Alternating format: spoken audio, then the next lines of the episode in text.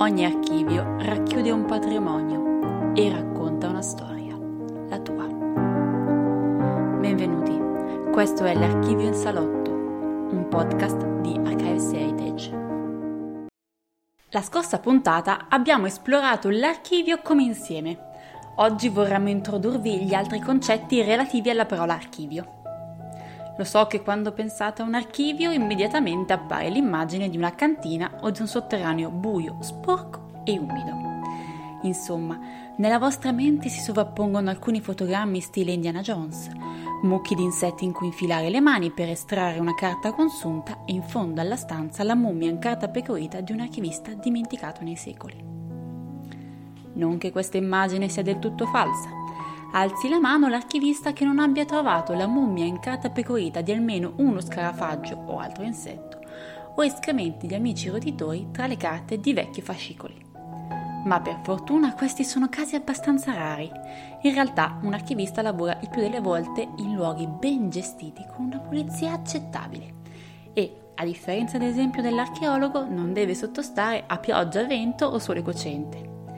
Ma tornando a noi, la parola archivio quindi può indicare anche l'istituzione che si occupa di conservare archivi di provenienza diversa, oppure il luogo fisico, cioè un locale o virtuale in cui vengono conservati i propri documenti. Il concetto di istituzione è facile da spiegare. Un archivio di Stato o l'Archivio Apostolico Vaticano sono enti che hanno competenze ben individuate sul territorio e sono aperte al pubblico sono istituzioni il cui compito è raccogliere, conservare e mettere a disposizione gli archivi di altri soggetti produttori, come per esempio comuni, ospedali, enti religiosi, notai, famiglie o personaggi importanti.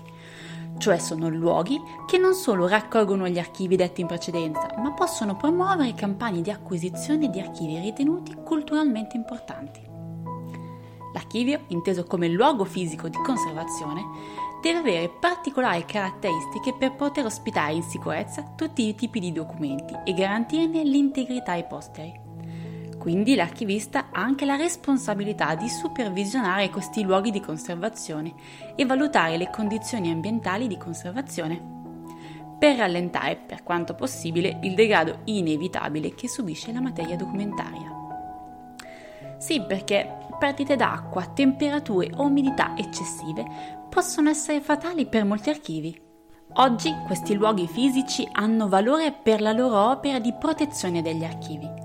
Un tempo però al luogo veniva affidata anche una missione diversa, ugualmente rilevante.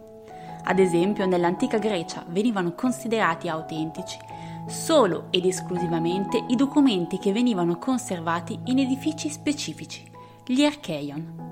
Esiste un altro luogo che può essere considerato come archivio, stavolta virtuale, Pensiamo a una nuvola, non quella fuori dalla finestra, ma al cloud, o più semplicemente alla memoria del nostro computer, tablet, smartphone e affini. Questi sono luoghi dove possiamo conservare le riproduzioni digitali delle nostre fotografie o dove possiamo accedere per prendere visione di documentazione che altrimenti si potrebbe deteriorare o perdere oppure dove possiamo custodire e scambiare i documenti che ci occorrono nello svolgimento delle nostre attività quotidiane.